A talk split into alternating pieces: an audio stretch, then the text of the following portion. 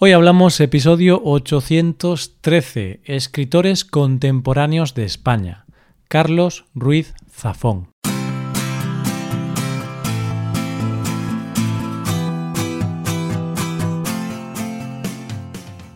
Bienvenido a Hoy Hablamos, el podcast para aprender español cada día. Ya lo sabes, publicamos nuestro podcast de lunes a viernes. Recuerda que puedes ver la transcripción de este episodio y ejercicios y explicaciones en nuestra web. Para ver ese contenido tienes que ser suscriptor premium. Hazte suscriptor premium en hoyhablamos.com. Hola, oyente, ¿cómo estás? ¿Te ha dado tiempo a empezar a leer a los autores anteriores? Pues aquí vienen más deberes, porque hoy vamos a conocer al autor español que tiene el gran honor de poder decir que es el segundo escritor español más leído de todos los tiempos, solo por detrás de Cervantes. ¿Te apetece conocerlo? Hoy hablamos de Carlos Ruiz Zafón.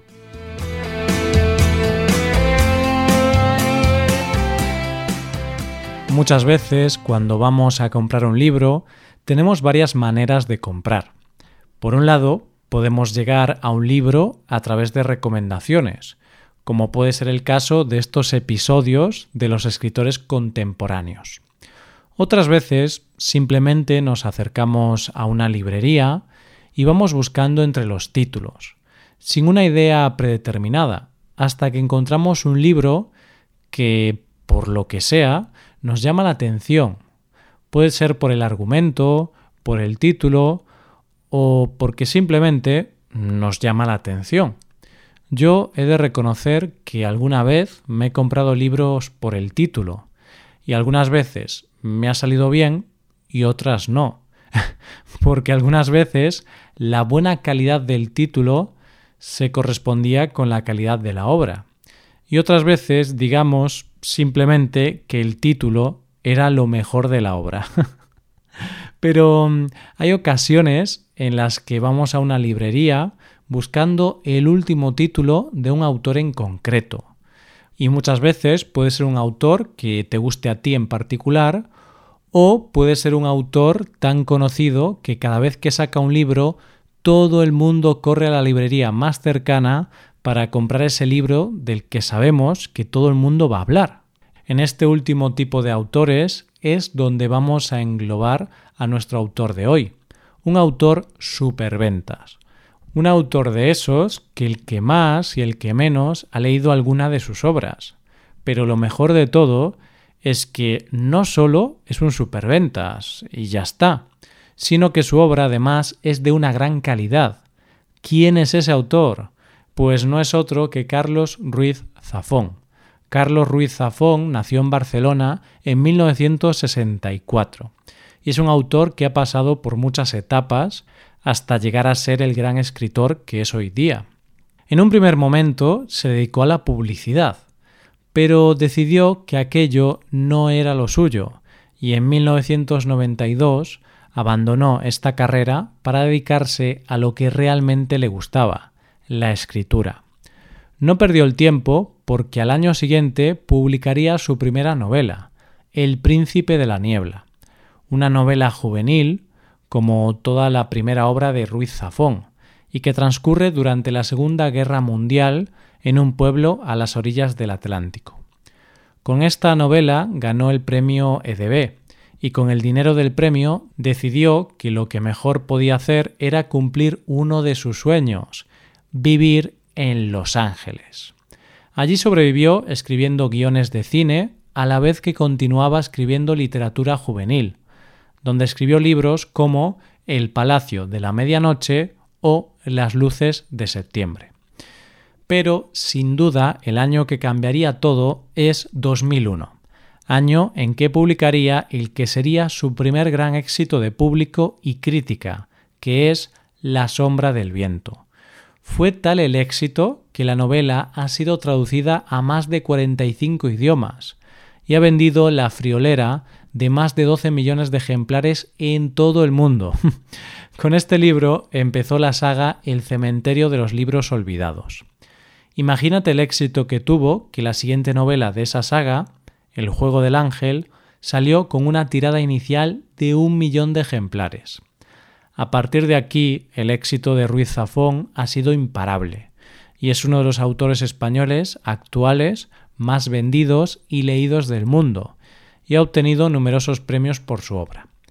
Para hablar de los libros fundamentales de Ruiz Zafón, vamos a ceñirnos a sus libros de adultos, que son los cuatro de la saga El cementerio de los libros olvidados. La sombra del viento es una novela ambientada en la ciudad de Barcelona a principios del siglo XX y cuenta la historia de Daniel Sempere. Todo empieza en un amanecer de 1945, cuando el padre de Daniel lo lleva, siendo un niño, a un misterioso lugar oculto en la ciudad vieja de Barcelona, el cementerio de los libros olvidados. Allí encontrará un libro maldito que se llama La sombra del viento y que está escrito por un tal Julián Carax. Y va descubriendo, mientras crece, que todos los libros de este autor han sido quemados por una misma persona. Esto le cambia la vida y se verá envuelto en una serie de mentiras, secretos e intrigas que lo llevarán a las partes más oscuras de la ciudad para descubrir la causa por la cual se intenta borrar la figura de Julián Carax. Es una novela que mezcla intriga, novela histórica y amor trágico y que tiene como telón de fondo una Barcelona que cambia desde el modernismo hasta la posguerra, o lo que es lo mismo, desde la luz hasta las tinieblas. Es una novela de las que no puedes parar de leer y que sobre todo mantiene la intriga hasta la última página. Esta novela es fundamental en su obra, no solo porque es el principio de la saga que lo ha catapultado al éxito, sino porque en ella ya se ven los temas principales que se verán en toda su obra. Por un lado, la Barcelona gótica, una ciudad llena de escondites, misterios y magia.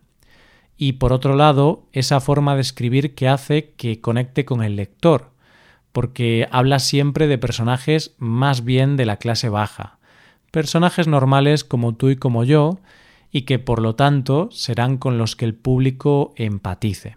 Como curiosidad de esta novela, te diré que lo normal ante un superventas internacional como este es que hubiéramos visto ya la adaptación cinematográfica, pero Ruiz Zafón se ha negado siempre a que sea llevada al cine, a pesar de tener numerosas ofertas.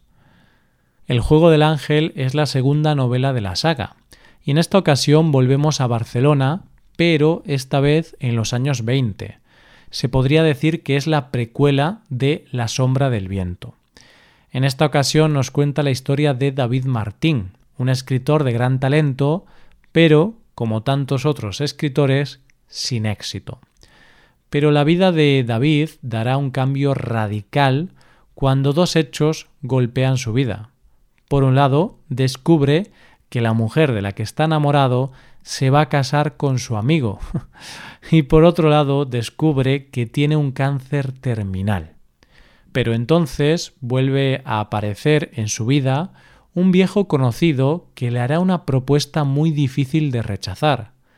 Crear un libro muy especial, un libro como nunca se ha visto otro igual, a cambio de mucho dinero y de algo más. Algo que parece imposible de rechazar. Es una magnífica novela, donde se mezcla de manera soberbia la intriga, el amor, los libros, la tragedia, la amistad y con el lector intentando descubrir no solo la verdad, sino las conexiones con la sombra del viento. El prisionero del cielo es la tercera novela de la saga, y al igual que la anterior, tuvo un millón de ejemplares de salida, lo que es una auténtica barbaridad. Esta vez la historia se sitúa en Barcelona en 1957, y volvemos a recuperar a nuestros viejos conocidos de La sombra del viento, Daniel Sempere y su amigo Fermín. Daniel ahora es un hombre casado y padre de un hijo, y tanto a él como a su amigo Fermín parece que la vida les empieza a sonreír. Pero todo cambia cuando un día se presenta en la librería de Daniel un misterioso hombre que amenaza con revelar un misterio que lleva oculto en la ciudad por más de dos décadas. Al conocer la verdad, Daniel se tiene que enfrentar a la mayor sombra que una persona puede tener, la que está creciendo en su interior. En esta novela convergen los argumentos de las primeras novelas y también tenemos grandes misterios e intrigas que dirigirán hasta el enigma que se esconde en el cementerio de los libros olvidados. El laberinto de los espíritus es el último libro de la saga y nos sitúa en los últimos años de los años 50 en Barcelona. Daniel, después de descubrir los misterios de su vida que se conocieron en los anteriores libros, ojo, no quiero hacer spoiler, pero Daniel ya no es el mismo. Algo ha cambiado en su interior, y parece haber un abismo entre él y sus seres queridos del que parece difícil que pueda salir. Pero justo cuando Daniel parece que está a punto de descubrir el enigma, un nuevo personaje le ayudará a descubrir la verdad de su familia. Eso sí, a un precio terrible. Con esto se termina la saga y Ruiz Zafón nos desvela los misterios y las intrigas haciendo un precioso homenaje a los libros y a la maravillosa relación que existe entre los libros y la vida. Ruiz Zafón, a lo largo de estos años en que ha publicado la saga, ha conseguido algo sumamente improbable en nuestros días. Vender millones de libros, tener a la gente esperando por la siguiente novela y volver a darnos a los lectores esa intriga de querer descubrir los misterios que envuelven los libros. Y por eso Ruiz Zafón es uno de los grandes escritores que tenemos y tendremos en nuestro país, Alguien que consigue que dejemos de preocuparnos por un momento por qué pasará en el siguiente capítulo de una serie para preocuparnos por qué pasará en la siguiente novela. Esto es todo. Espero que os haya gustado el episodio y espero que haya sido de interés, como siempre. Muchas gracias por escucharnos. Por último, te recuerdo que puedes ver la transcripción completa y una hoja de ejercicios para trabajar vocabulario y expresiones en nuestra página web. Ese contenido solo está disponible para suscriptores premium. Hazte suscriptor premium en nuestra web hoyhablamos.com. Nos vemos mañana con un episodio de Cultura Española. Muchas gracias por todo. Pasa un buen día. Hasta mañana.